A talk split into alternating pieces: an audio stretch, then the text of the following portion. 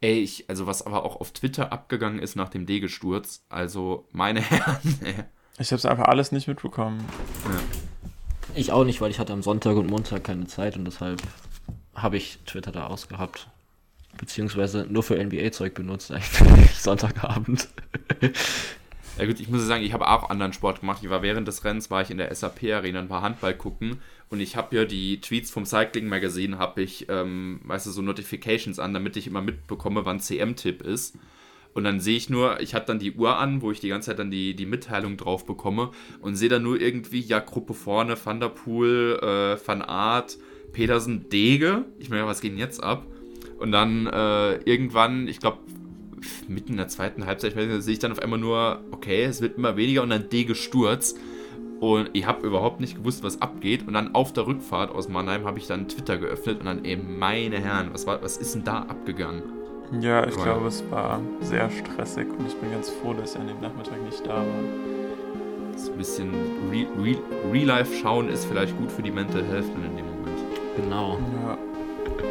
Ich glaube, das ist ein gutes, gutes Fazit, mit dem wir einsteigen. Das ist mein Motto.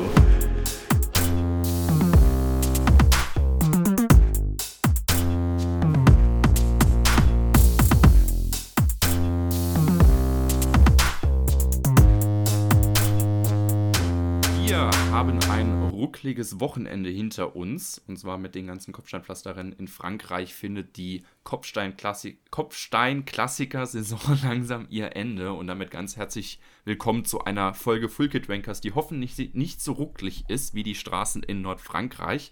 Für euch am Mikrofon ist der liebe Tim und wir sind heute zu dritt, denn ich habe noch zwei weitere Herren in meinem Sprintzug mit dabei. Als erstes begrüße ich ganz herzlich den lieben Kilian. Bonjour. Und der liebe Brian ist natürlich auch mal wieder mit dabei. Hallo. Genau, wir haben uns ein bisschen Zeit gelassen, ähm, um die Geschehnisse von Paris-Roubaix in unserem Kopf nochmal Revue passieren zu lassen. Ähm, wir sind gespannt, ob wir die Länge des Podcasts von Lantern Rouge überschreiten können. Ähm, in unserer üblichen Manier wäre das eigentlich ganz klar drin. Wir haben nur heute mal wieder eine Gruppe zusammen, die ehrlich gesagt die Rennen nicht so sehr live verfolgen konnte, wie das vielleicht gewünscht wäre. Brian und ich waren mit anderen Sportarten beschäftigt und ganz ehrlich, Kielan, ich habe dich, glaube ich, gar nicht gefragt, was du am Sonntag gemacht hast. Äh, Aber. Ja, das einzige große Drama, was es bei mir am Sonntag gab, war, dass ich die Familienspazierroute falsch ausgesucht habe und wir uns im Wald verlaufen haben. Hast du auch versucht, ein paar Kopfsteinpflaster einzubauen? Ja, nicht mal absichtlich, aber dann schaut man einmal kurz nicht aufs Handy und plötzlich ist man auch in Nordfrankreich irgendwo rausgekommen. Auf jeden Fall. Wir versuchen jetzt mal die, die Geschehnisse des Wochenendes so gut zu rekonstruieren, wie wir das können. Und wir werden natürlich auch auf die kommende Woche vorausschauen. Ähm, beziehungsweise jetzt, wir machen ja den fließenden Übergang von Kopfsteinpflaster in die bergigen Ardennen, wenn man das so nennen kann, oder die hügeligen Ardennen. Und ich würde sagen, wir, wir starten mal rein, indem wir uns ein bisschen in den letzten Samstag nochmal zurückversetzen. Paris-Roubaix der Frauen, die dritte Ausgabe insgesamt. Ähm, Nachdem es ja in den Voreditionen bislang zwei Siegerinnen von Trek Segafredo gab. Ähm, das erste war ja Elisabeth Deignan, die das Rennen gewonnen hat. Und dann im letzten Jahr war es Elisa Longoborghini. Ich hoffe, ich verlaber mich nicht, weil ich verwechsel Longoborghini und Balsamo äh, üblicherweise sehr gerne. Aber ja, es war mal wieder ein sehr spannendes Rennen mit einem eher unerwarteten Ausgang. Und ich glaube, ich erzähle euch mal so ein bisschen, wie ich das Rennen verfolgt habe. Ähm, ich habe nämlich in der Radio-Bundesliga-Konferenz gesessen und musste eventuell das Rennen mitverfolgen, weil eine deutsche Athletin ähm, sehr lange in der Ausreißergruppe unterwegs war. Aber ich würde sagen, ich frage, ich, ich, wir machen erstmal wieder den üblichen Weg und wir gehen rüber zu Brian. Brian, erzähl uns mal so ein bisschen, wie das Rennen so vor sich hingeplätschert ist. Oder vielleicht, wie das Rennen erstmal gelaufen ist, so vor sich hingeplätschert ist, wahrscheinlich falsch beschrieben. Ja, also wir hatten vom Start der Fernsehübertragung so rund 80 Kilometer vor dem Ziel hat die angefangen. Eine Fluchtgruppe aus 18 Fahrerinnen mit eigentlich allen großen Teams vertreten. Also Drecksiger Fredo war mit Lisa Klein dabei, die du jetzt gerade schon angeteasert hast. Dazu hatten Jumbo und SD Works auch jeweils Fahrerinnen vorne vertreten. Und dementsprechend hatte das Feld auch einen riesigen Rückstand von schon 5 Minuten 15. Und das einzige Team, das sich da so wirklich um das Tempo bemüht hat, war eigentlich Trek. ähm, die aber wahrscheinlich auch eher, um sich vorne zu halten, als um da wirklich eine große Zeitabstand zuzufahren. Und der Abstand ist dementsprechend auch immer größer geworden, eigentlich noch weiter. Und hat dann, glaube ich, im Maximum irgendwie so um die sechs Minuten erreicht gehabt. Dann ist zwischendurch noch Hengefeld von DSM rausgefahren, hat sich da irgendwie so 25 Kilometer oder so vor den anderen aus der Fluchtgruppe gehalten, wird dann aber wieder eingeholt. Und im Feld ist ziemlich lange nichts passiert, außer dass man Marianne Voss gesehen hat, die in der Dauerverfolgung war, nachdem sie einen Defekt hatte und einfach dann zuerst in so einen hinteren Teil vom Feld zurückgekommen ist, der dann wieder abgehängt wurde, dann musste sie wieder hinterherfahren und hat es ziemlich lange eigentlich nicht geschafft, überhaupt in irgendeinem Feld dabei zu sein. Und so ist es wirklich so ein bisschen dahin geplätschert, wie du gesagt hast. Es stimmt, finde ich, für die ersten 30 Kilometer der Übertragung war das so ähnlich der Fall. Und dann hat Kopecki 50 Kilometer vom Ziel eine Attacke gestartet. Ich glaube, es war im Monson PWL-Sektor, wenn ich mich richtig erinnere. Und hat sich da alleine absetzen können, weil hinter ihr einfach fast die komplette Gruppe gestürzt ist. und dann kamen so nach und nach noch so ein paar Fahrerinnen zurück. Da war unter anderem Longo Borghini dabei, da war Romy Kasper und Franziska Koch dabei, Chiara Consoni von UAE. Und dann ist diese Gruppe mit Kopecki so auf, weiß ich nicht, 15, 20 Fahrerinnen angestiegen irgendwann zwischenzeitlich, bevor die sich dann 37 Kilometer wieder hinge vom Ziel wieder hingelegt haben und dann war nur noch Romy Kasper übrig. und ist da erstmal alleine hinter dieser Fluchtgruppe hergefahren, hatte da aber immer noch irgendwie 2 Minuten 30 oder so Rückstand. Ähm, bevor es dann auf die letzten 30 Kilometer ging, in der Konstellation, dass eben die Favoriten nach diesem nächsten Sturz äh, wieder durchgerüttelt waren, sich erstmal da in verschiedenen Gruppen wieder einsortiert hatten und die Fluchtgruppe weiterhin vorne mit, ich glaube, dann waren es nicht mehr ganz alle 18 Fahrerinnen, aber es waren immer noch sehr viele, ähm, eigentlich ganz gute Karten hatte. Ja, ich habe das Rennen vor allem mit dem Blick auf die Ausreißergruppe verfolgt. Und ich finde, also mir hat es natürlich ein bisschen ähm, Rätsel aufgesetzt, wieso Trek dann im Verfolgerfeld die Arbeit macht. Ich meine, du hast es jetzt gesagt, vorne positioniert sein ist ja eigentlich gut, nur wenn man sich die Ausreißergruppe da angeschaut hat, ich meine, du hattest es erwähnt, Lisa Klein war drin, Martha Lach war, glaube ich, drin. Ähm, Femke Markus war drin oder so. Da hatte ich persönlich das Gefühl, okay, ähm, ich meine, ich bin jetzt nicht natürlich so versiert drin, darüber zu äh, schauen, okay, wer würde denn in so einer Gruppe den Sprint gewinnen. Aber ich persönlich habe da schon gedacht, okay, wenn das wirklich diese Gruppe durchkommt, hat Lisa kleine Chance. Und bestärkt hat sich dieses Gefühl eigentlich, als halt wirklich diese, diese Stürze passiert sind, weil man hat dann direkt nochmal gemerkt, okay, gut, nach dem ersten Sturz hatte dann noch immer die Ausreißergruppe wieder mehr Abstand und gerade nach dem zweiten, als auf einmal nur noch Romy Kasper da war, ähm, was übrigens das geilste Solo aller Zeiten gewesen wäre, wenn die das durchgezogen hatte, ähm, hatte ich wirklich so das Gefühl, die Ausreißergruppe macht das. Kilian, ich weiß jetzt natürlich nicht, wie intensiv du das Rennen verfolgt hast, aber hättest du gedacht, dass eine Ausreißergruppe da wirklich so eine Chance hat, so lange vorne zu bleiben?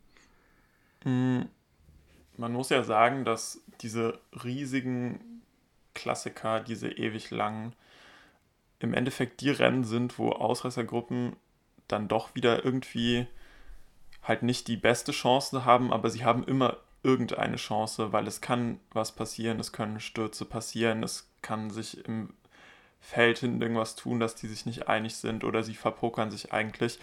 Und diese Rennen sind häufig so schwer zu kontrollieren äh, oder so chaotisch, dass immer sowas passieren kann. Und ich habe das Rennen auch nur zwischendrin im Live-Ticker oder so gesehen. Aber das erste Mal, als ich gesehen habe, so, okay, das sind noch irgendwie 40 Kilometer, und die haben irgendwie noch vier oder fünf Minuten waren das zu dem Zeitpunkt. Da habe ich auch gedacht, so, okay, das sind jetzt nicht vier Pro-Conti-Fahrerinnen, die sie da vorne gelassen haben, sondern es ist ja schon eine größere Gruppe und da müssen sie halt wirklich aufpassen, weil ich meine, sie hatten auch nicht so gute Witterungsbedingungen, was es dann auch immer noch mal schwerer macht, so voll äh, hinten drauf zu treten und so eine große Lücke schnell wieder klein zu fahren. Und da habe ich mir schon gedacht, so, oh, wenn die sich da mal nicht vertan haben.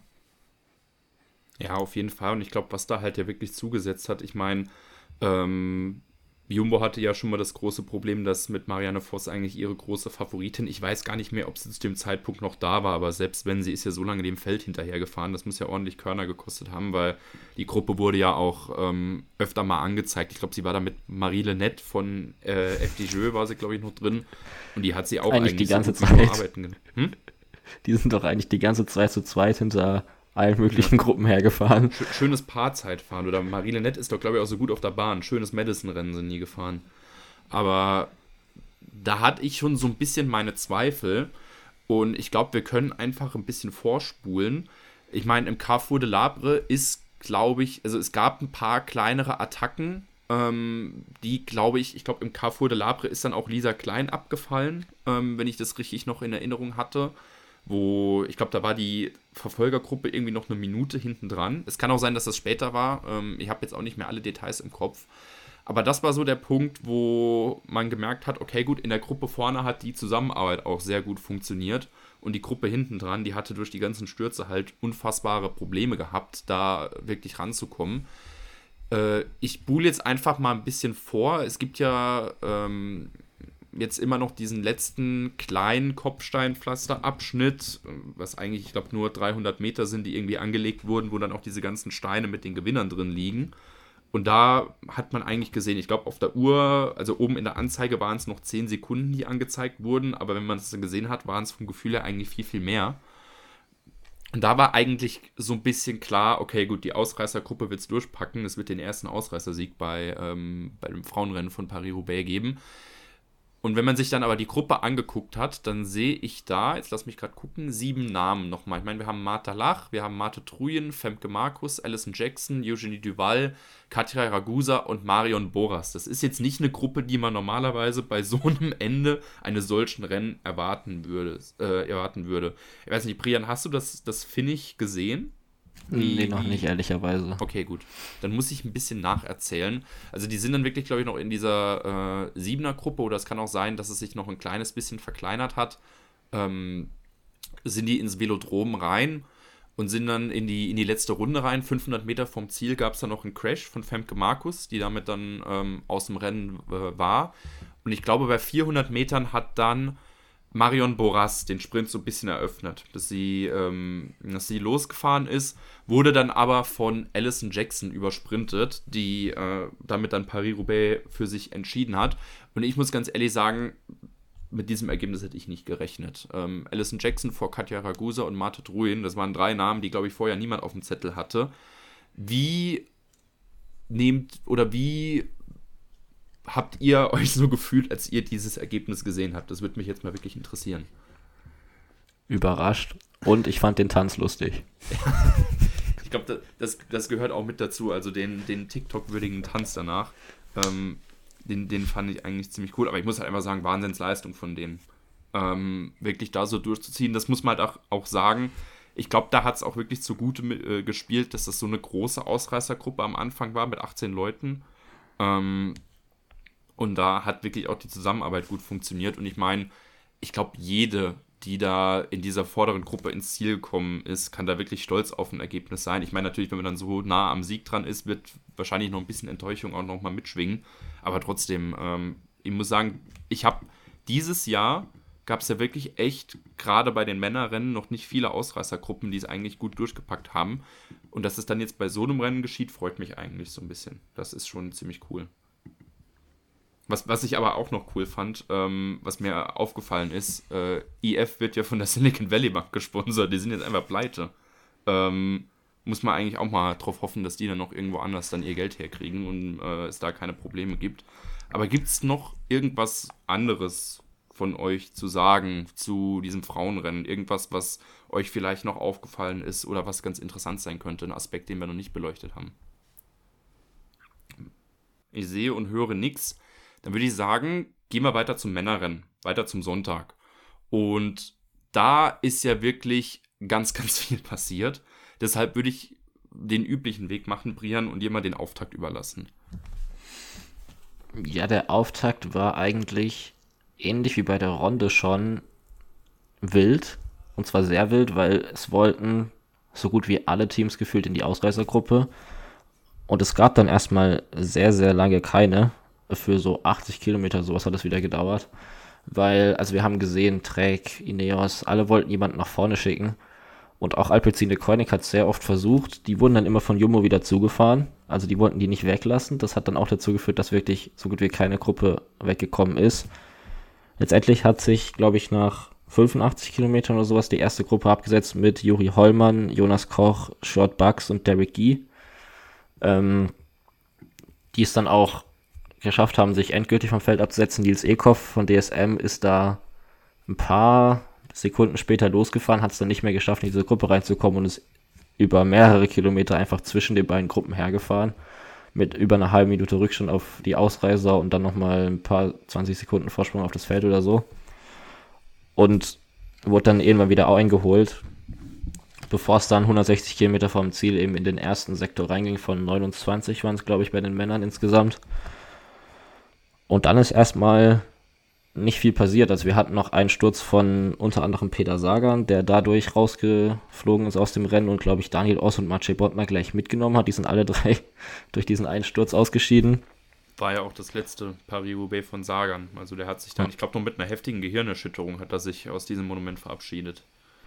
Genau, und dann ähm, gab es immer weiter Attacken aus dem Feld. Also es haben sich auch die Teams, die die Gruppe verpasst hatten, da unbedingt rein wollten, unter anderem Chaiko Alula war da sehr aktiv, Israel Premier Tech war sehr aktiv, unter anderem mit Jens Reinders. Der, glaube ich, ist das der Reinders, der bei denen fährt, der andere Reinders fährt bei Chaiko. Ähm, und dann hat es sich zwischendurch nochmal eine kleinere Gruppe abgesetzt mit Madis Mikkels und Anthony Turgi drin.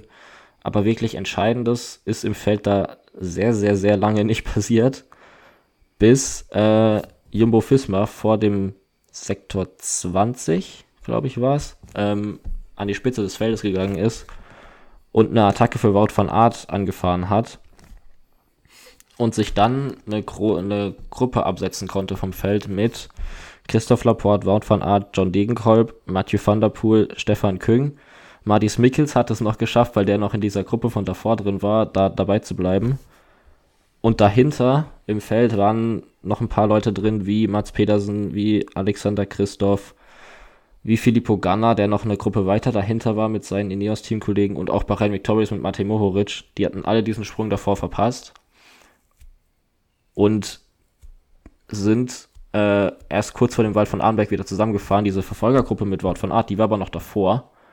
Und so ging es dann eben in den Wald von Arenberg rein, der ja immer so die erste große Selektions, das erste große Selektionskriterium bei Roubaix ist die Selektion ist dieses Jahr schon davor passiert und äh, wir hatten eben die Ausreißer mit nur noch 20 Sekunden Vorsprung auf die Van Art und Van der Poel Gruppe und dann nochmal knapp 20 Sekunden dahinter war das Feld mit Ineos und Bahrain, die da die Tempoarbeit gemacht haben, bevor dann die Entscheidung im Ahrenberg weiter fortgesetzt wurde, weil direkt, ich glaube 200 Meter drin oder sowas im Feld, gab es einen, einen großen Sturz mit Kaspar Askren und Dylan van Baale die da beide ihr Rennen verloren haben. Askren hatte davor schon ganz am Anfang vom Rennen einen Defekt und ist da sehr lange hinterhergefahren mit Florian Seneschall.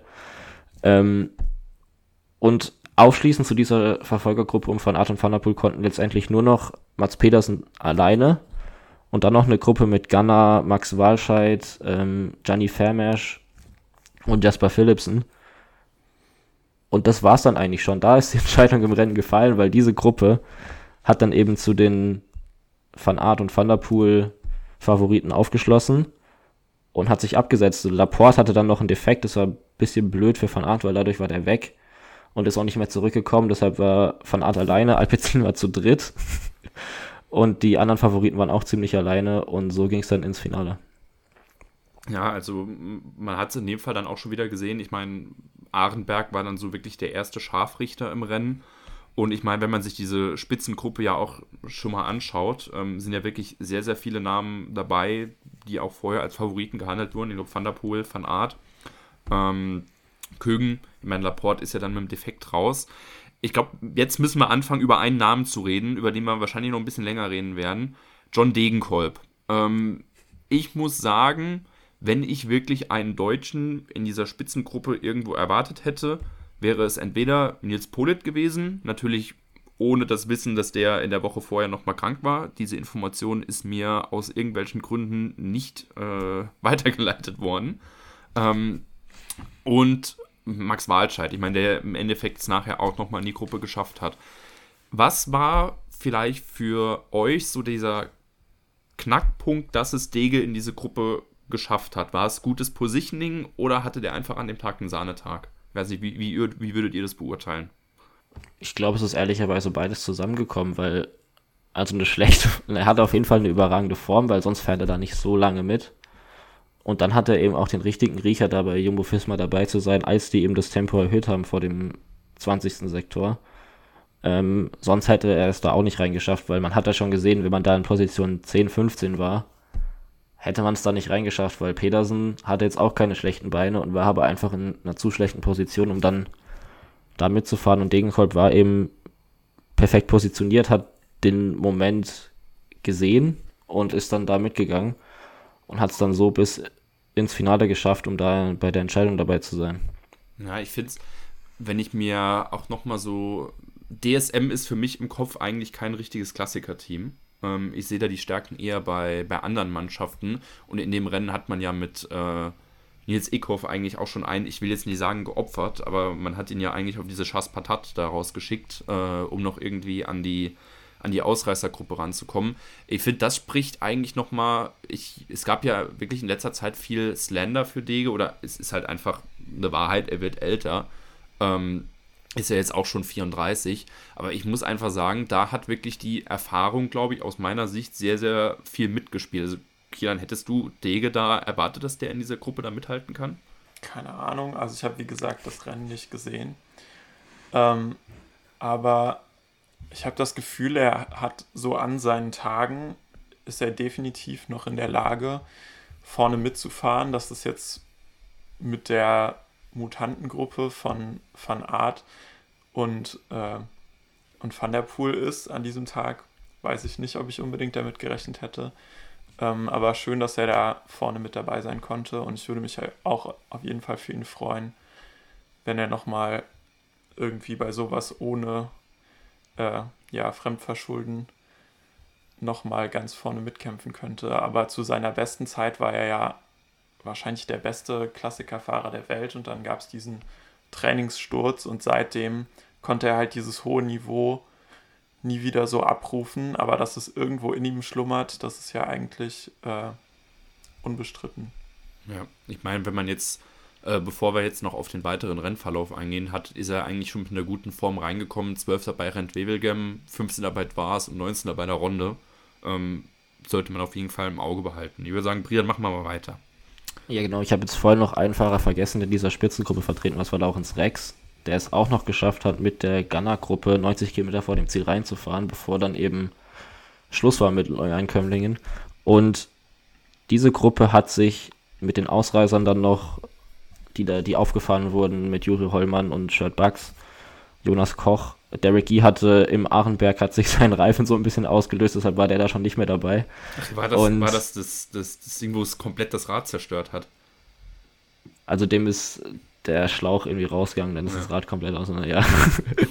und ähm, diese Gruppe hat dann immer mehr Vorsprung bekommen, weil im Feld hatten nicht mehr so viele Teams ein Interesse daran nachzuführen und die, wo ein Interesse hatten, hatten irgendwie nicht mehr die Abstimmung zueinander gefunden. Also da sind eigentlich, das Tempo wurde nur durch Attacken immer mal wieder hochgehalten, sonst war das relativ durch mit der Gruppe dahinter oder mit dem Feld, um es sozusagen. Ähm, da hatten es dann zwischendurch Nathan von Heudonk nochmal probiert, der wurde dann von Florian Vermeersch und Christoph Laporte aufgefahren und die drei sind dann so hinter dem Feld, vor dem Feld und hinter dieser Spitzengruppe, aber auch schon so zwei Minuten dahinter rumgefahren. Und haben am Ende noch die Leute aufgefahren, die dann abgehängt wurden vorne. Ähm, das waren zuerst Juri Hollmann und Jonas Koch, der schon am Limit war und dann auch noch äh, ausklicken musste auf einem Kopfsteinpflasterabschnitt. Und da war es dann um ihn geschehen vorne. Ähm, das gleiche Schicksal, dass er zurückgefallen ist, hat dann auch irgendwann Short Bugs erwischt, der dann so Attacken von Van der Poel irgendwann Tribut zahlen musste. Und Van der Poel war auch der Einzige, der in dieser Phase dann schon wirklich sehr aktiv vorne war. Also der ist mit seinen zwei Teamkollegen von Alpecin eigentlich immer vorne in die Kopfsteinpflasterpassagen reingefahren, hat da viel Führungsarbeit gemacht und hat dann irgendwann so 50 Kilometer vor dem Ziel auch mit Attacken angefangen. Ähm, bei der ersten Attacke 51 Kilometer ist nur Degenkolb direkt mitgegangen, war da auch gleich am Hinterrad, also hat auch keine großen Probleme mit der Attacke zu folgen. Ähm, die Attacke hat aber Short Bucks und Johnny Fairmash gekostet, damit hatte Van der Poel nur noch einen Teamkollegen und nicht äh, zwei wie davor. Da war Jasper Philipsen dann der einzige Verbliebene. Und zu dem Zeitpunkt muss äh, Max Walscheid schon gemerkt haben, dass er nicht ganz dieses Tempo mitgehen kann, weil der hat dann vor dem Sektor 11 attackiert aus der Gruppe, wurde aber nicht ganz weggelassen von Gunnar. Was sonst äh, vielleicht ein ganz vielversprechender Move gewesen wäre, sich so ein paar Sekunden auf die herauszuarbeiten. Vor allem in Monson-Pivel. Muss man sagen, Fünf-Sterne-Sektor ja. hat es jetzt nicht nur irgendeinen Sektor ausgesucht. Genau, und dann wurde er eben aber leider in diesem Sektor gleich von Gunnar wieder zugefahren, ist dann auch ähm, zurückgefallen, nachdem Van der Poel da die nächste Attacke gesetzt hat.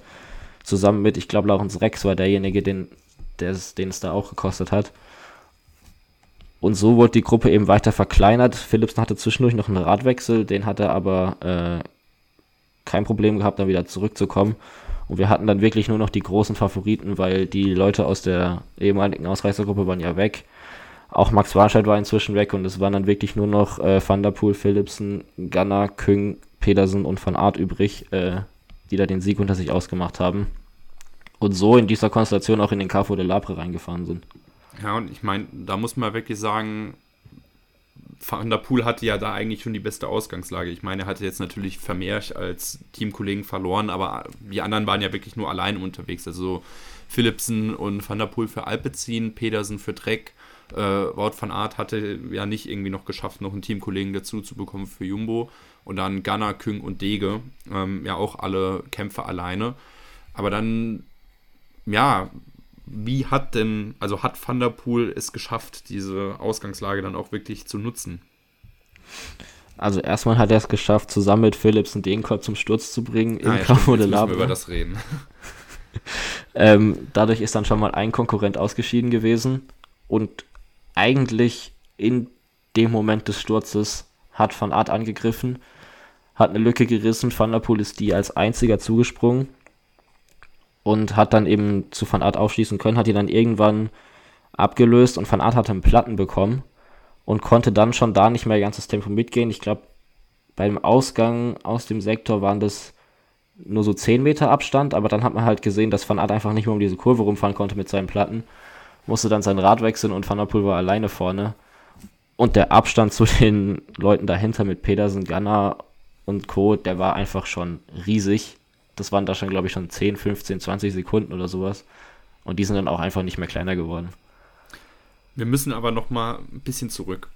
Dieser Crash, er wurde danach intensiv diskutiert und ich glaube auch, Kilian, wenn du das Rennen nicht gesehen hast, wirst du wahrscheinlich ein Video dieses Crashes gesehen haben. Ähm, beschreib ihn uns doch vielleicht mal kurz und gib dann mal deinen Input dazu, wie du das siehst. Ähm, es war also äh, Van der Poel und äh, Philipsen waren beide am Anfang dieser Gruppe und sind gerade diesen, es war Kopfsteinpflaster nicht, diesen Sektor von vorne gefahren. Ähm, und Degenkolb wollte sich von hinten auf der rechten Seite am Rand so vorne durchschieben. Und dann hat sich aber Philipsen, glaube ich, auch in diese Lücke nach rechts geschoben, wozu er eigentlich, glaube ich, keinen Grund hatte.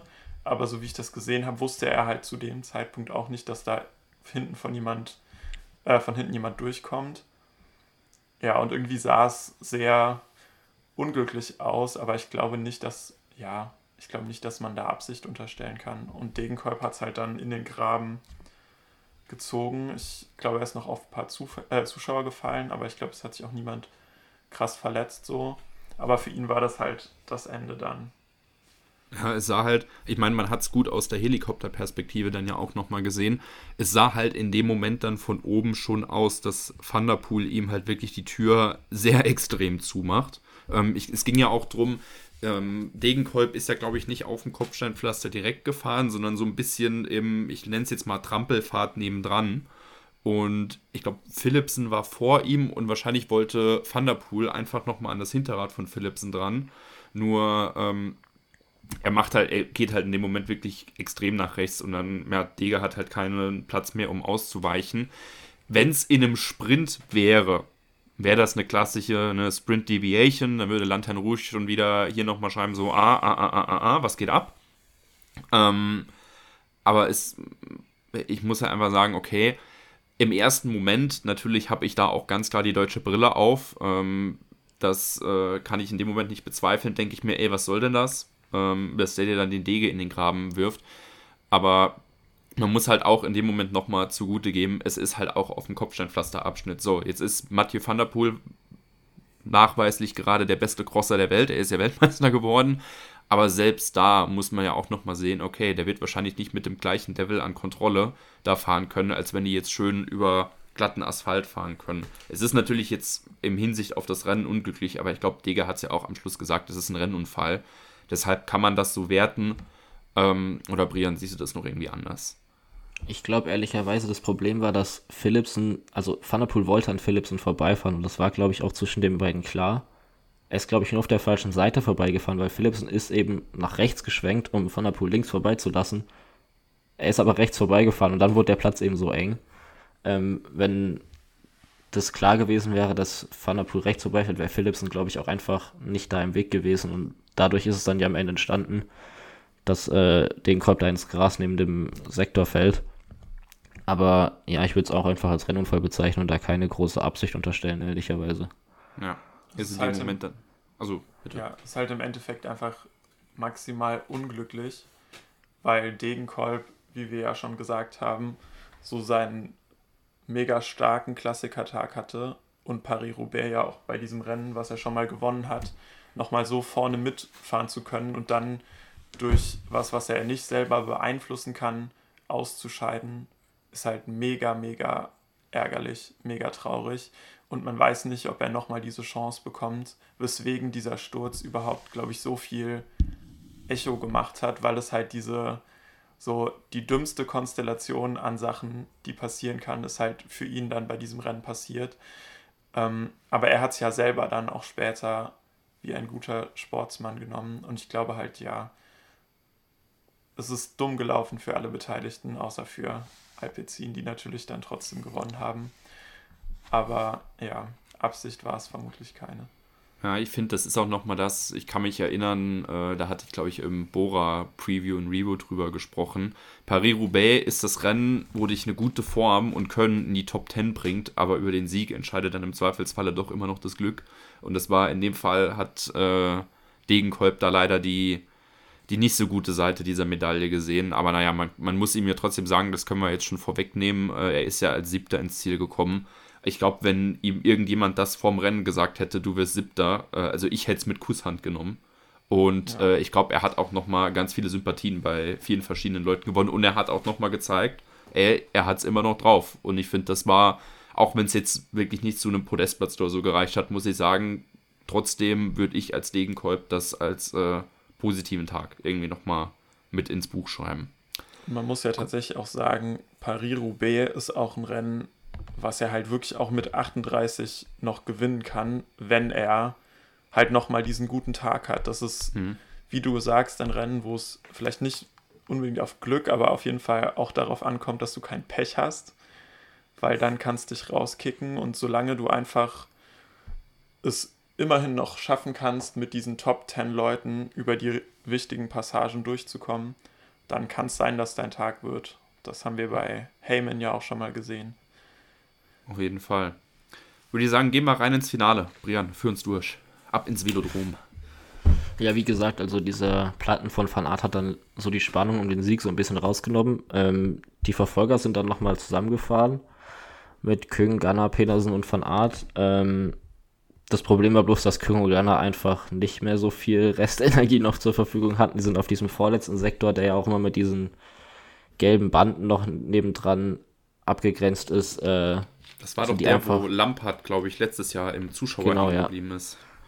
Da sind sie äh, wirklich richtig explodiert und dann äh, abgefallen von den letzten drei Verbliebenen und dann waren Pedersen, Van Art und Philipsen die letzten drei. Van der Poel hätte sich vorne in der letzten Kurve von diesem Sektor fast noch hingelegt, weil er zu schnell in so eine Kurve reingefahren ist und dann fast noch an so eine gelbe Markierung dran gefahren wäre. Ähm, der ist er da aber überstanden und ist dann mit ich glaube, 45 Sekunden Vorsprung äh, als erster durchs Ziel gefahren.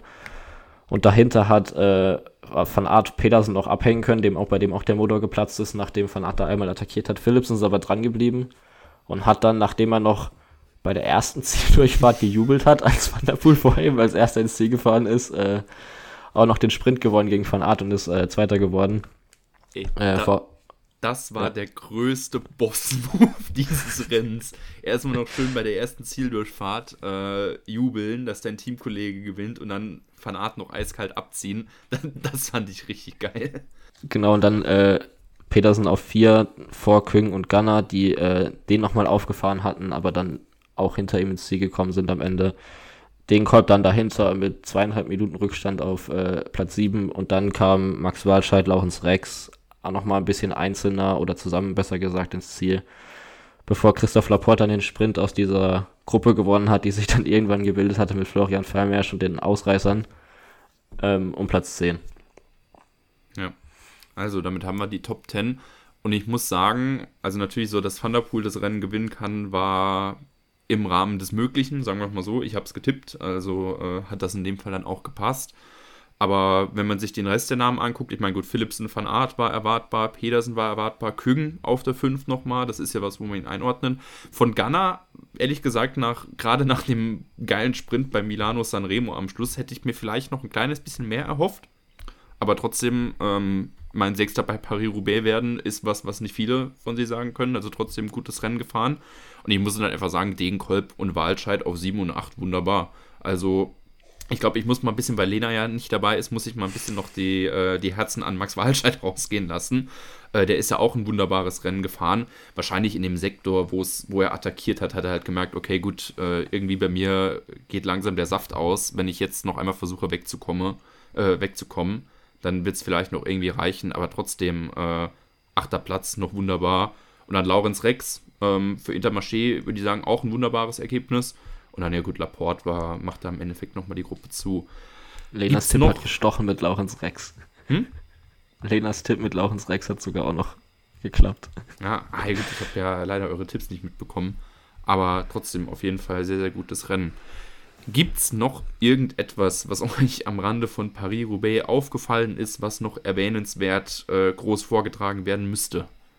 Die U19 von Age Dessert hat das Juniorenrennen absolut dominiert. Stimmt, One, einem, two, three, ne? Hm?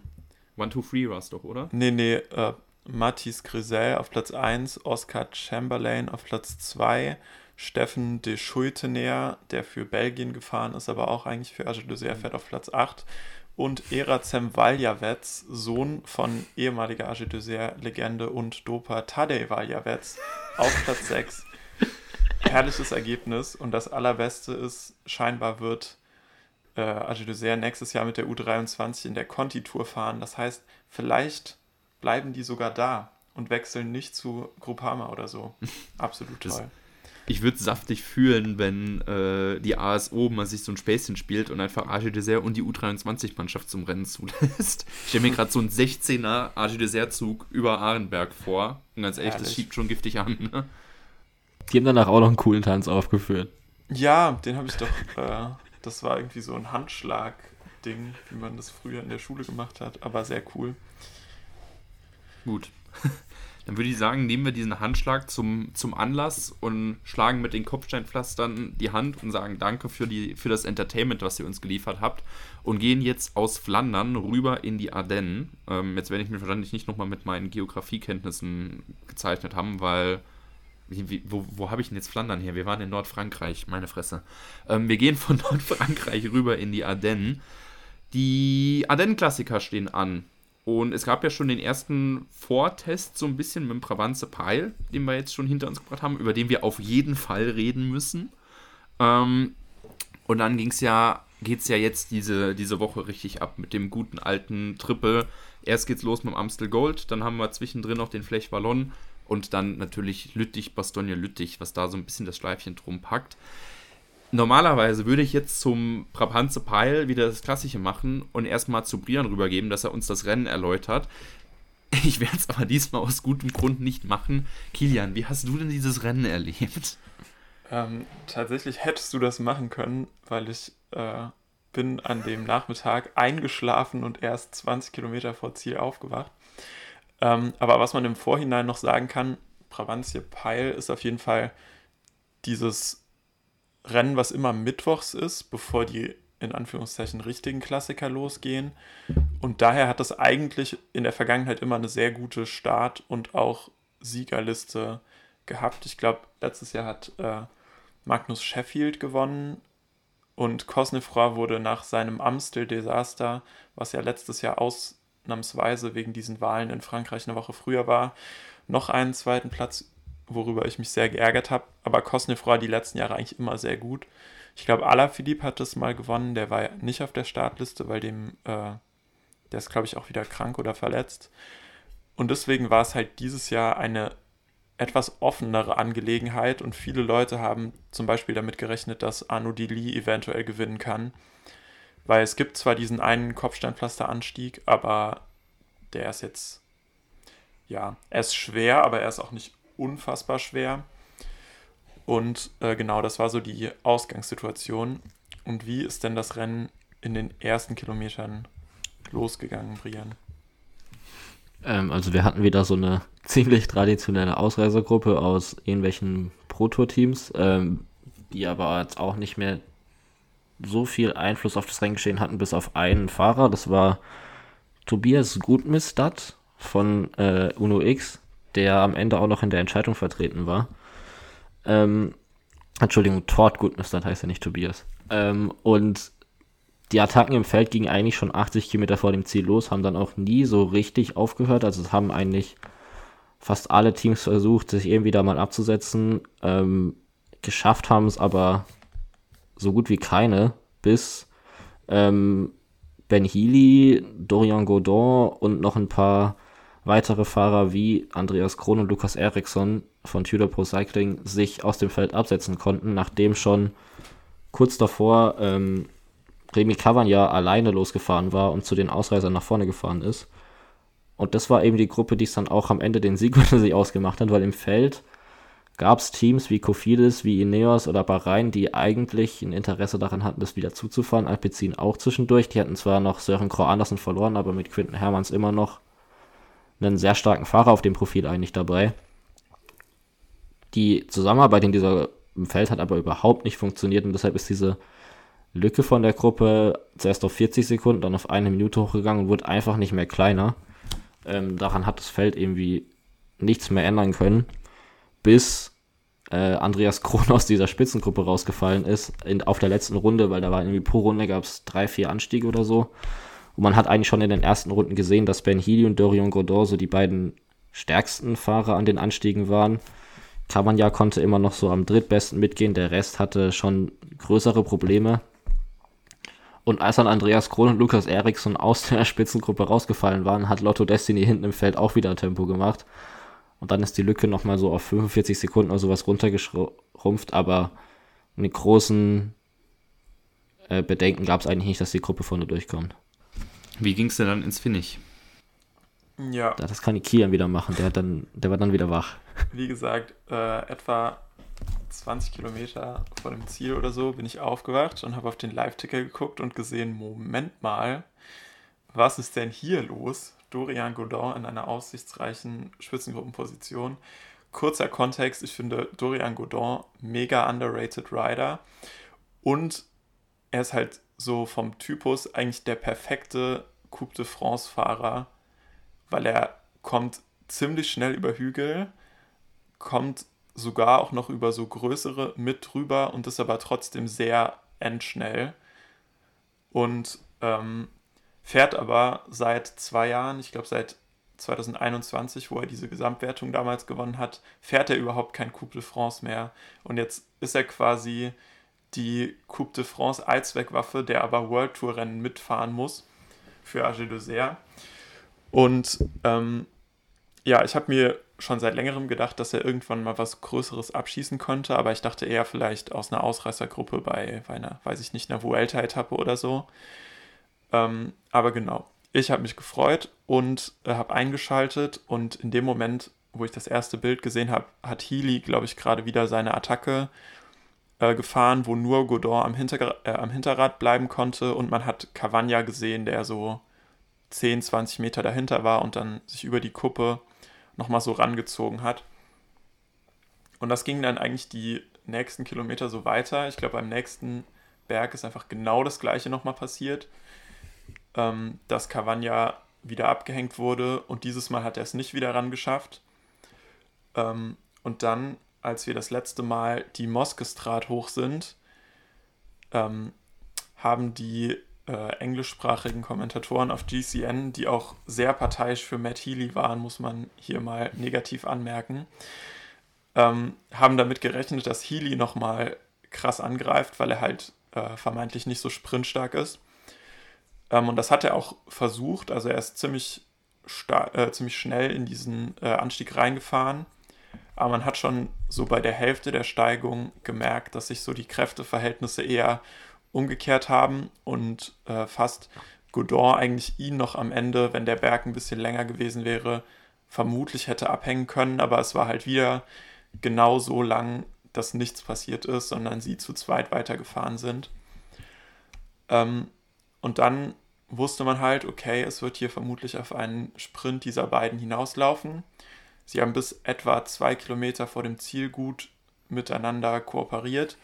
Und als dann ziemlich sicher war, dass einer von diesen beiden gewinnen würde, hat halt Matthew Healy nichts mehr gemacht, sondern hat sich nur noch ans Hinterrad gesetzt und zwar wirklich für geschlagene zwei Kilometer, in denen sich Godon immer alle zehn Meter von vorne umdrehen musste, weil er halt damit rechnen musste, dass irgendwann eine überraschende Attacke kommt.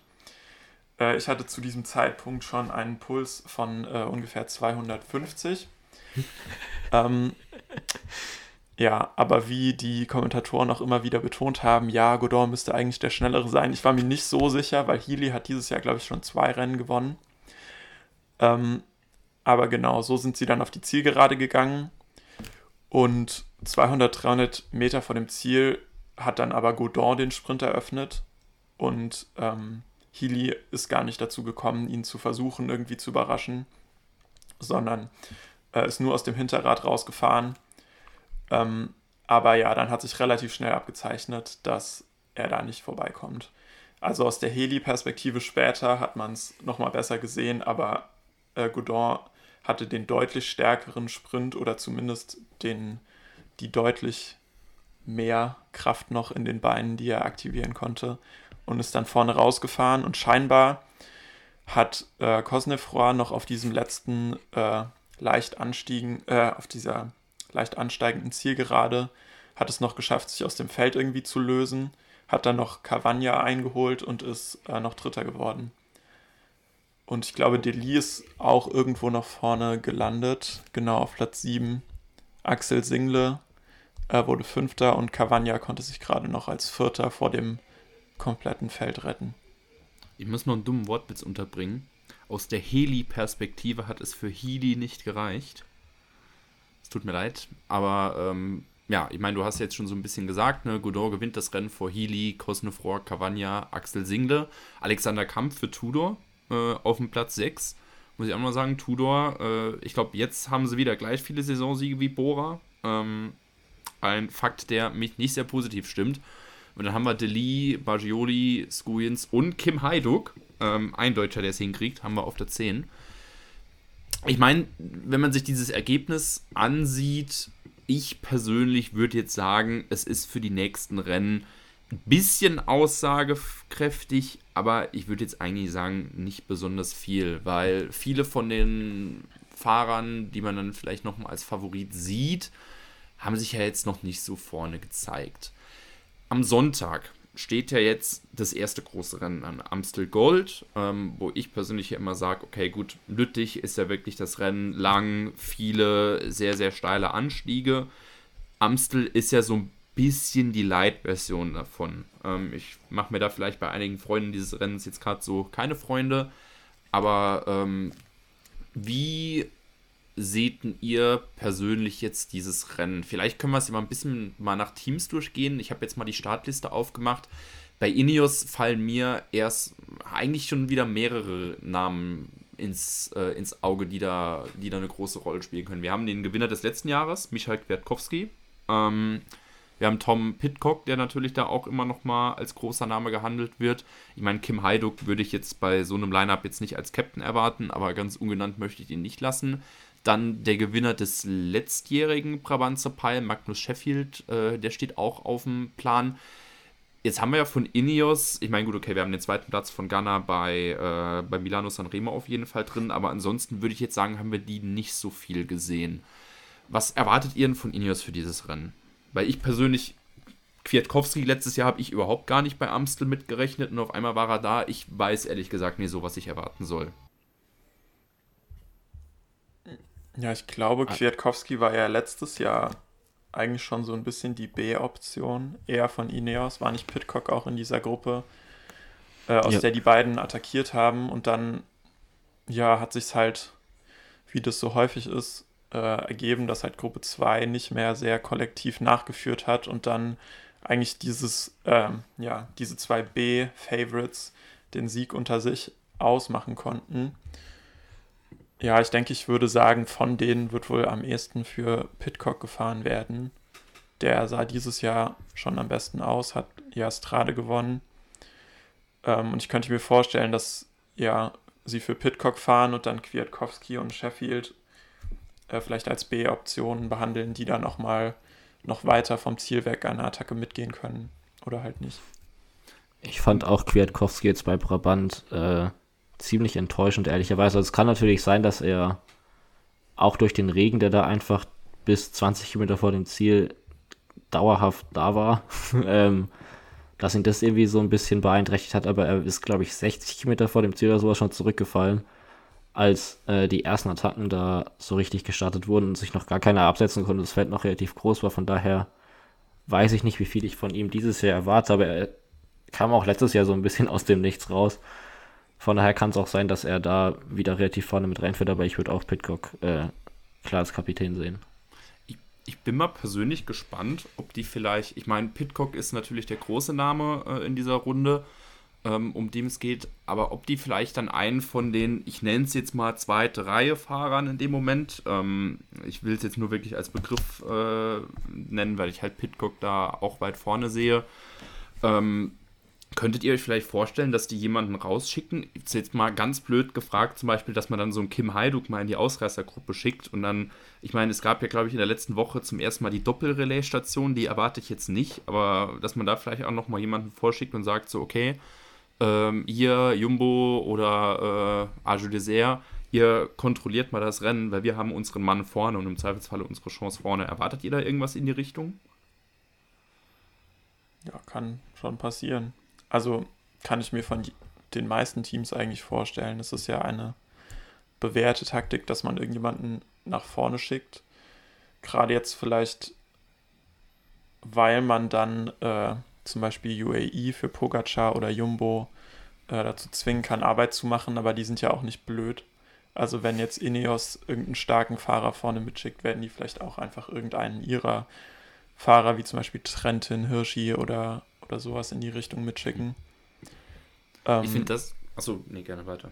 Ja, also ich glaube, es kommt auch immer auf die Rennsituation an, aber theoretisch, gerade weil Ineos, äh, Ineos jetzt noch nicht so präsent war, ähm, wäre das vielleicht eine Option. Ich finde, das könnte halt, wenn man, ich meine, ich wollte jetzt eigentlich die Startliste so ein bisschen Team nach Team durchgehen, aber jetzt, wenn wir gerade an dem Punkt sind, ich finde, dass viele Teams ähm, mit mehreren Optionen ankommen. Ähm, wenn ich jetzt zum Beispiel, gut, bei AG Dessert hat man jetzt vor allem Cosnefroy, für den man fahren kann. Ähm, Godon jetzt nach dem Rennen, Craig van Avermaet darf man da auch nie ganz äh, aus der, ähm, äh, die muss man auch mal auf der Rechnung haben. Jumbo jetzt zum Beispiel mit Tisch Benut, ähm, die haben auch Attila Walter dabei, ähm, Milan Wader, wo ich auch mal wieder gespannt bin, wie es dem jetzt auch mal wieder geht. Bei Alpecin so ein bisschen Quinten Hermanns, ähm, jemanden, den man neben Sören Kra Andersen auf dem Zettel haben muss und selbst das Team, wo man ja eigentlich denkt, dass es nur auf Pogacar durchgeschnitten äh, oder äh, dass es wirklich auf Pogacar ausgerichtet ist. Äh, UAE, die haben ja mit Hirschi und mit Trentin ja auch noch Fahrer dabei, wo man sagen kann, okay, in, mit einem guten Tag können die das Rennen auch für sich entscheiden. Ich denke, deshalb könnte eigentlich der Kampf ums Breakaway diesmal tatsächlich auch wieder so, so richtig hart werden und auch ziemlich interessant werden, wenn es in dieses Rennen geht. Also ich weiß jetzt nicht, ob das komplette Rennen übertragen wird, äh, wird aber in dem Falle sollte man dann vielleicht auch schon schauen, dass man da mal ganz früh ähm, einen Blick reinwirft. Ein Team, über was wir auf jeden Fall noch reden sollten, ähm, da stehen jetzt bislang nur sechs Namen auf der Startliste. Ich weiß jetzt nicht, ob da nur noch Informationen fehlen, aber Quickstep bei denen kann man wirklich sagen, die hatten eine super enttäuschende Klassiker-Kampagne ähm, dieses Jahr. Wirklich eigentlich kein großes Ergebnis, das einem irgendwie im Blick geblieben ist. Und letztes Jahr haben sie es noch so ein bisschen damit retten können, dass äh, Remco ja Lüttich-Bastogne Lüttich gewonnen hat. Wenn ich mir jetzt diese Startliste angucke, da steht momentan Cavagna drauf, Dries Devenice, Mauro Schmid, Pieter Seri, äh, Stan van Tricht und Andrea Baggio, äh, Baggioli das haut mich jetzt ehrlich gesagt nicht so aus dem Hocker. Ähm, was denkt ihr, wird da Quickstep wirklich mit der Brechstange reingehen und versuchen, das noch irgendwie rumzudrehen? Weil mit diesem Line-Up, ich meine, Mauro Schmid vielleicht ein bisschen, der hat sich in letzter Zeit auch gut gezeigt, aber ansonsten sehe ich da persönlich nicht viel Potenzial, dass die da irgendwas anrichten können. Ich finde, Amstel Gold ist halt immer auch so ein Rennen, wo man nicht genau vorhersehen kann, wie das ausgeht. Äh, und ich meine mich auch zu erinnern, dass das in den letzten Jahren ähm, bevor es halt dieses eine krasse Jahr mit Van der Poel gab und äh, das eine, wo Kosnefra und Kwiatkowski alleine angekommen sind. Das kann schon auch so ein bisschen sprintartig werden und ich denke mir gerade, wenn es in so eine Richtung geht, ist Quickstep eigentlich gar nicht so schlecht aufgestellt. Also Baggioli sah in, äh, bei der Baskenland-Rundfahrt, glaube ich, ziemlich gut aus, war da einmal Zweiter, Sechster, Achter ähm, und bei diesem einen französischen Rennen, was Alaphilippe gewonnen hat, wurde er auch Dritter. Ähm, also der und Schmid sind eigentlich zwei relativ schnelle Fahrer. Cavagna, sage ich mal, sollte man keine Minute Vorsprung geben, wenn der irgendwie so 80 Kilometer vom Ziel attackiert. Also ich glaube, die haben jetzt vielleicht nicht diesen einen großen Kapitän, aber Optionen haben die auf jeden Fall auch, dass sie da eine gute Platzierung rausfahren können. Brian, wie siehst du das? Hast du vielleicht auch irgendjemanden auf dem Zettel, wo man dann nochmal sagt, okay, der könnte überraschen? Äh, bei Quickstep hätte ich jetzt auch genau die beiden Leute genannt. Also Mauro Schmid war auch, äh, während sich die ganzen Klassikerfahrer bei Paris-Roubaix und Flandern ausgetobt haben, war ja Baskenland die ganzen Kletterer unterwegs. Und da sah Schmid eigentlich wie der zweitschnellste Sprinter oder sowas dort aus. Von daher würde ich dem auch mit der Form, die er gezeigt hat, er war ja davor auch bei der Copy Bartali dabei, die er, glaube ich, gewonnen hat, wenn ich mich richtig erinnere. Ähm,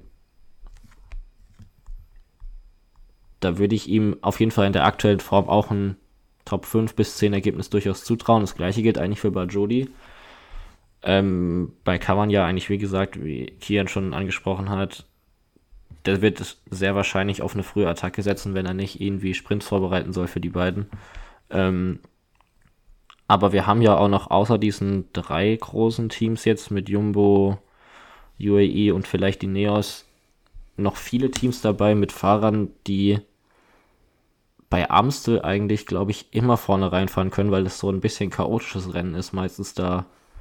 Kian hat ja schon gesagt, das ist eine Sprintentscheidung. Entweder ist es eine Sprintentscheidung oder es setzen sich so kleinere Gruppen ab und die kann man eben auch nie so richtig vorhersagen, finde ich. Und da hätte ich dann schon einige Teams dabei, die dann noch reinfahren können. Zum Beispiel IF mit Nielsen Paulus, der dabei ist. Ähm, Carapaz steht jetzt. Finde ich auch. Carapaz steht, ja.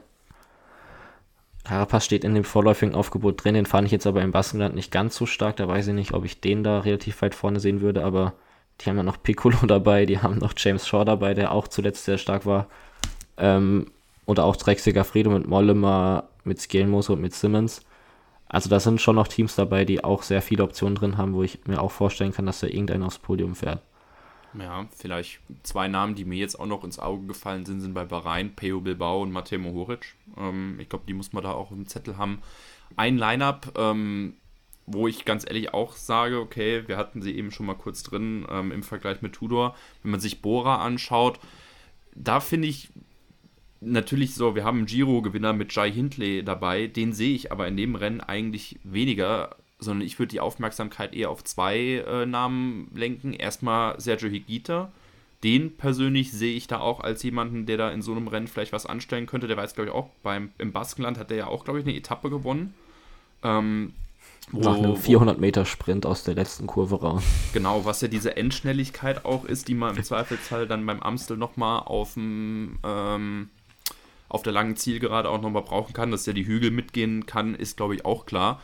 Und der, der, ist vielleicht eher so ein bisschen undercover, aber er hat sich einfach in letzter Zeit gut gezeigt, Ide Skelling. Ich würd's mal, mich würde es mal interessieren, wenn du wirklich, oder wie das, wie das ausgehen würde, wenn man sich jetzt bei Bora sagt, bei Rolf Aldag im Auto, okay, gut, wir haben mit Gita natürlich den, den man da auf jeden Fall mit auf dem Zettel haben muss, aber wenn du Skelling dann vielleicht mal diese Co-Captain-Rolle geben würdest, ähm, der kommt ja auch über Hügel drüber. Ich meine, der ist ja der äh, Tour de France vor vierte Kategorie Climb äh, Goat, ist der ja, wenn ich mich an diese erste Woche, ich glaube im Jahr 2021 erinnere wo er auch im Bergtrikot gefahren ist. Aber das persönlich würde mich mal auch interessieren. Ich meine, Ben Zwiehoff ähm, ist noch in den Line-Up mit drin, Patrick Gamper, ähm, dann haben sie noch den, den Jungen mitgenommen, Luis Julius und Aleotti. Ich, wenn man sich jetzt mit den Na anderen Namen vergleicht, mit einem Pogacar oder so, hat man einen Higita vielleicht nicht ganz oben auf dem Zettel, aber ich finde, aufpassen sollte man auf die trotzdem schon mal. Habt ihr vielleicht sonst noch irgendjemanden, wo ihr sagt, hey, der könnte vielleicht auch noch was anstellen? Also mein Hot Take ist auf jeden Fall, dass Pogacar nicht Top 10 fährt. Weil, hear me out, äh, Amstel Gold Race finde ich unter anderem deswegen der am schwierigsten zu vorhersehende von diesen drei Ardennen-Rennen, weil er einfach nicht schwer genug ist, um so richtig eine äh, sichere Selektion zu haben, wo du so weißt, es kommen nur die zehn besten Fahrer auf dieser Ziellinie an, sondern es kann so viel passieren. Es können irgendwelche merkwürdigen Gruppendynamiken entstehen. Wir haben schon gesagt, es könnte entweder ein Sprint werden, es könnte wie letztes Jahr werden, dass sich so ein paar Fahrer, die unterschätzt werden, ähm, vorne absetzen. Und ich glaube einfach, dass alle auf Pogacar gucken werden. Und ich könnte mir einfach vorstellen, dass, äh, dass diese Berge nicht selektiv genug für ihn sind dass er irgendeine krasse Entscheidung hervorrufen kann. Aber was ich auch interessant finde, ist, dass eigentlich wirklich gefühlt jedes Team irgendjemanden dabei hat bei dem Rennen, der, wenn alles für sie läuft, Top 5 fahren kann. Also selbst die, die ganz kleineren Teams, sogar Astana, Battistella könnte, wenn er in Form ist, hier auch vorne mitfahren. So geil.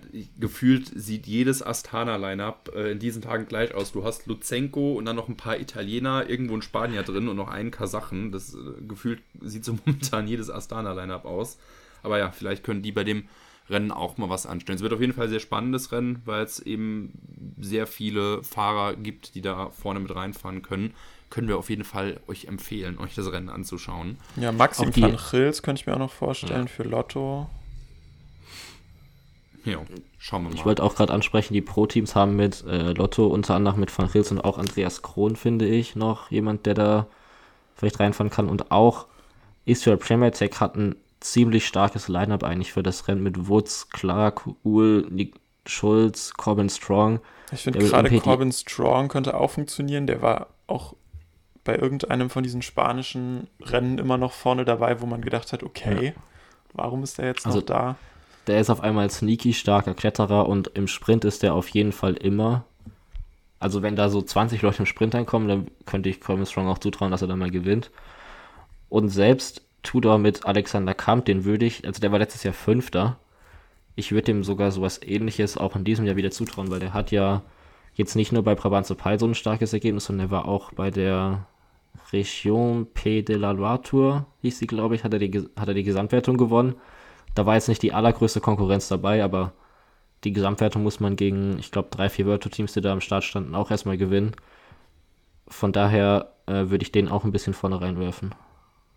Krass, ja, der war auch in der äh, in dieser richtigen Favoritengruppe, weil letztes Jahr war ja, ja. noch ein ziemlich schweres Amstel Gold Rennen. Jawohl. Ich würde sagen, machen wir um das Rennen Schleifchen drum, weil wir haben ja noch zwei andere noch auf dem, auf dem Tableau stehen. Flash Wallon ist ja dann die Woche drauf am Mittwoch. Und da, gut, die Startlisten sind noch nicht so gefüllt, aber man sieht schon viele große Namen. Also ich sehe da zum Beispiel wieder einen Benoit Cosnefroy, ich sehe einen Quinten Hermanns bei Alpecin, ich sehe bei Bahrain diesmal auch einen Wout Pools. Ähm, den ich, Maas. Hm?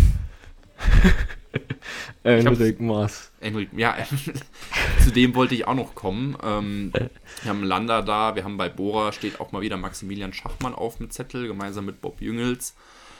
Ich finde, das ist ja so das Rennen, ich meine, ne, wir, wir labern ja über Milano Sanremo, dass es die spannendste halbe Stunde des Radsports ist, äh, mit sechs Stunden Vorspiel. Jetzt ist das natürlich beim Flech Wallon auch so, dass man da eigentlich viel Vorspiel hat. Natürlich ein bisschen die spannendsten fünf Minuten. Ja, die spannendsten fünf Minuten, wenn es die Mühe Dui hochgeht. Und jetzt mal ganz, ich, ich kann das Rennen aus dem Grund eigentlich nicht irgendwie gut einteilen. Deshalb jetzt erstmal nur ganz blöd die Frage, wer denkt denn ihr? Wer hat denn bei dem Rennen am Ende vielleicht den meisten Punch? Kann ein Enric Maas, jetzt wo er Werder nicht mehr da ist, den vielleicht Ballon gewinnen bringen?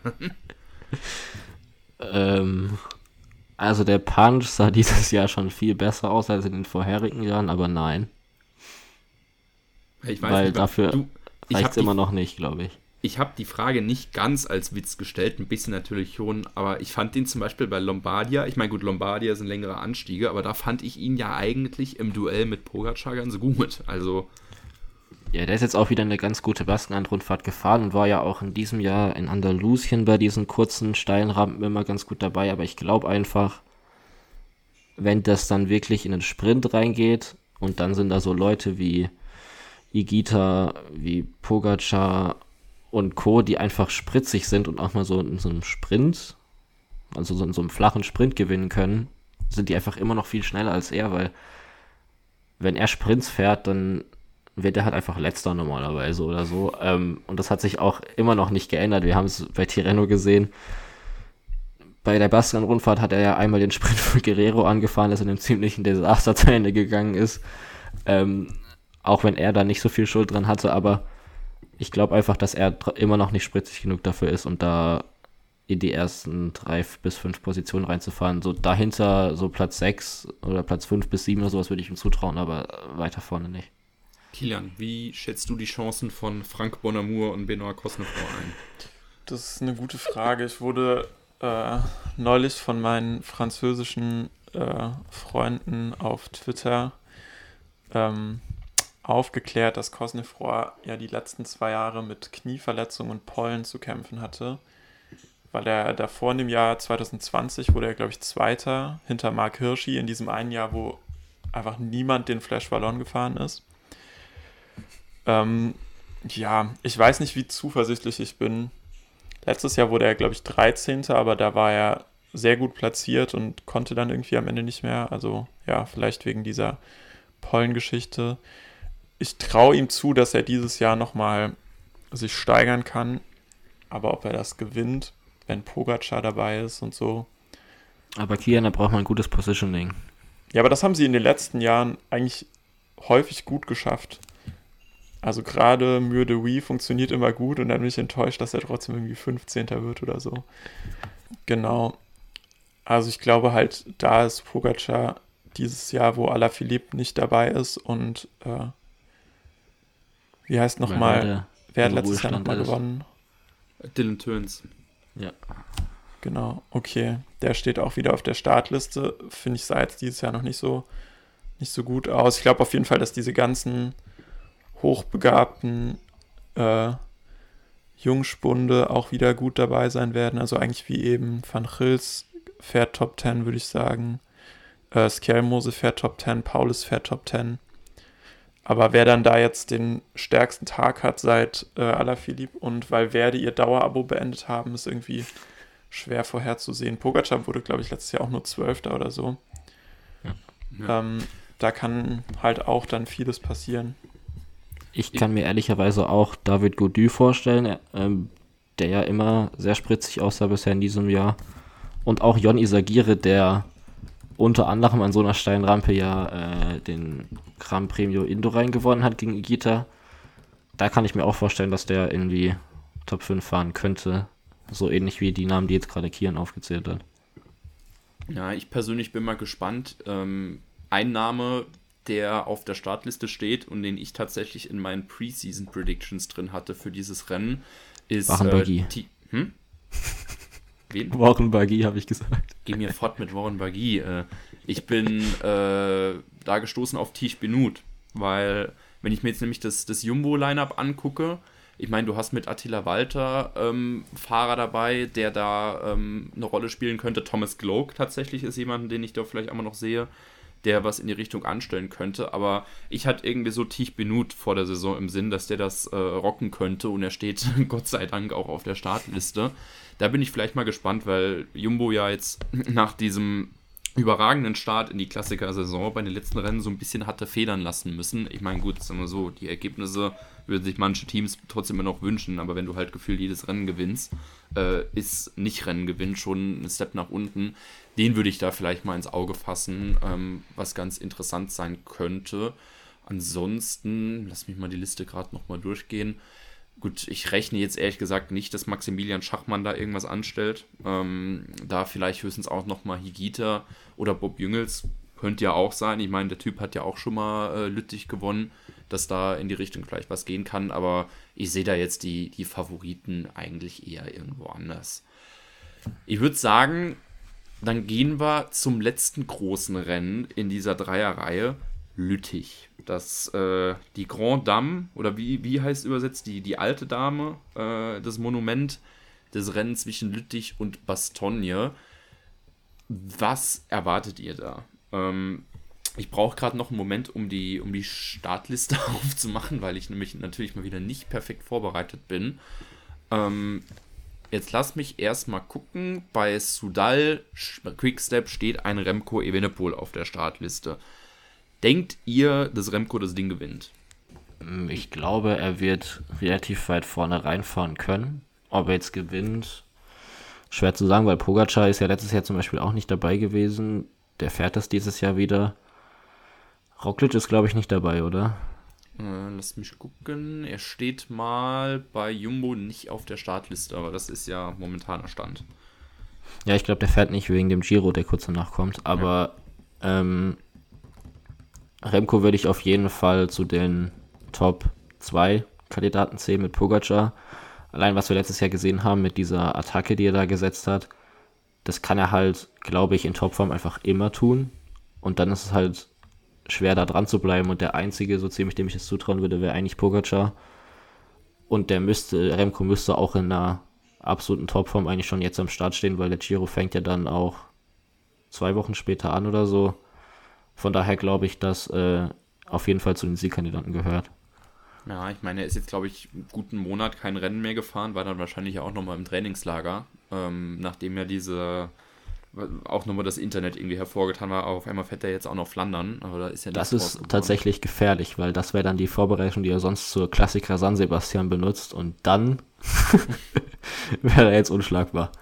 Jawohl, aber ich meine, gut, ja, dass, dass diese beiden Namen, Pogacar und Evenepoel, dann hier als große Favoriten stehen, das ist dann auch nochmal in gewisser Weise erwartbar. Aber wenn wir ein bisschen nochmal durchgucken, ich meine, wir haben jetzt über Cosnefroy schon ein paar Mal gesprochen. Bei Age Dessert, äh, da nehme ich Kielan vielleicht seinen Job weg. Aurelien Pare-Pentre steht auch nochmal auf dem Zettel. Erwartest du da vielleicht irgendwie was in die Richtung? Nee. Ben O'Connor also, vielleicht? Fährt Ben O'Connor mit? Er Stimmt. steht mal bei mir hier jetzt auf der Liste, aber das muss ja im ersten Moment nichts heißen. Ja, ich habe irgendwie für die anderen beiden Rennen, glaube ich, mehr Hoffnung als für Lüttich-Bastogne. Da muss, also, das kann ich, glaube ich, gerade noch nicht sagen, wenn ich nicht weiß, wie er bei Amstel und äh, bei Amstel und Flash Wallon äh, abgeschnitten hat, weil wir wissen ja von Cosnefroy eigentlich, er ist der Beste in so Steigungen, die genau einen halben Kilometer lang sind und dann ist aber auch Ende. Und ähm, ja, ich hatte immer das Gefühl, Lüttich Bastogne könnte ein bisschen zu schwer für ihn sein. Ich meine, er war in dem Jahr, wo Roglic gewonnen hat, war er in dieser Spitzengruppe und ist dann gestürzt. Da bin ich mir nicht, nicht ganz sicher gerade. Ähm, O'Connor ist stark, aber der ist halt auch wirklich so eher der Emo-Buchmann-Typ Fahrer. Also so, er kann nur Etappen gewinnen, Also wenn der er beste halt. Fahrer. Hm? Also Ja, der nein, beste er- Fahrer. Er kann halt so Etappen nur gewinnen, wenn er entweder alle komplett aus dem Nichts erwischt oder wenn er halt wirklich der Beste ist. Aber er hat gar keinen Kick irgendwie. Und ich glaube, da, das funktioniert halt nicht bei, bei so einem Klassiker, wo es auch auf einen, auf einen schnellen Antritt oder so am Berg äh, ankommt. Aber ich lasse mich gerne eines Besseren belehren. Das ist auf jeden Fall ein ziemlich starkes Team, was sie da hinschicken. Aber ich Ja. schätze, wenn sie für jemanden fahren, dann für Cosnefroy oder sie haben halt irgendjemanden gut in der Ausreißergruppe wie Godon oder Parepantro oder so. Ich meine, wenn man sich die anderen Teams noch anguckt, ich meine, Bora, jetzt interessant, dass du eben gesagt hast, dass Roglic wahrscheinlich während, wegen des Giro äh, nicht Lüttich fährt, weil hier steht momentan noch Alexander Vlasov auf der Startliste. Der ist ja letztes Jahr, glaube ich, auch, ich glaube, unter den Top 5, lass mich schnell nachgucken, der ist Dritter. Nee, Dritter war bei Flech Wallon, bei Lüttich war er 14. Gut, äh, da hatte ich das Ergebnis im Kopf. Das ist da auf jeden Fall jemand, den man auf dem Zettel haben sollte. Da haben die auch wieder Hindley dabei, Bob Jüngels, der das Rennen ja auch schon mal gewonnen hat, wobei ich damit ehrlich nicht rechne. Und nochmal Maximilian Schachmann. Ähm, Alpecin finde ich noch ganz interessant. Quinten Hermanns, der ist ja letztes Jahr relativ überraschend Zweiter geworden. Ähm, er kriegt äh, Kra Andersen an die Seite gestellt und Jason Osborne. Also ähm, ist die deutsche Brille, ist dann auf jeden Fall auch nochmal auf. Ansonsten, wenn ich jetzt nochmal durchgehe, hier steht auch nochmal ein Carapaz mit dabei. Für Kofidis haben wir Ion Isagire nochmal drauf. Ineos mit Pitcock und Kwiatkowski oder da jemand, den man vielleicht noch vorne sehen könnte, Daniel Felipe Martinez. Jo, und ansonsten. Ähm, Der sah bei Baskenland aber so schlecht aus im Vergleich zu den letzten Jahren, dass ich Ja. da ehrlicherweise nicht dran glaube. Ja, Enrik Maas steht auch auf dem Zettel. Ich weiß nicht, die Liste für Lüttich, die ist jetzt noch zumindest hier relativ leer. Deshalb ist es hier eigentlich relativ schwer, eine Vorher Vor- Vorhersage, Vorhersage zu machen. Ähm, habt ihr aber noch irgendjemanden, den ich vielleicht gerade übersehen habe? So ein David Goudy oder ein Madouas? Ja, die beiden oder Teams wie Bahrain und Trek, die mit mehreren Optionen dastehen. Also Bahrain mit Mohoric, Bilbao und Landa.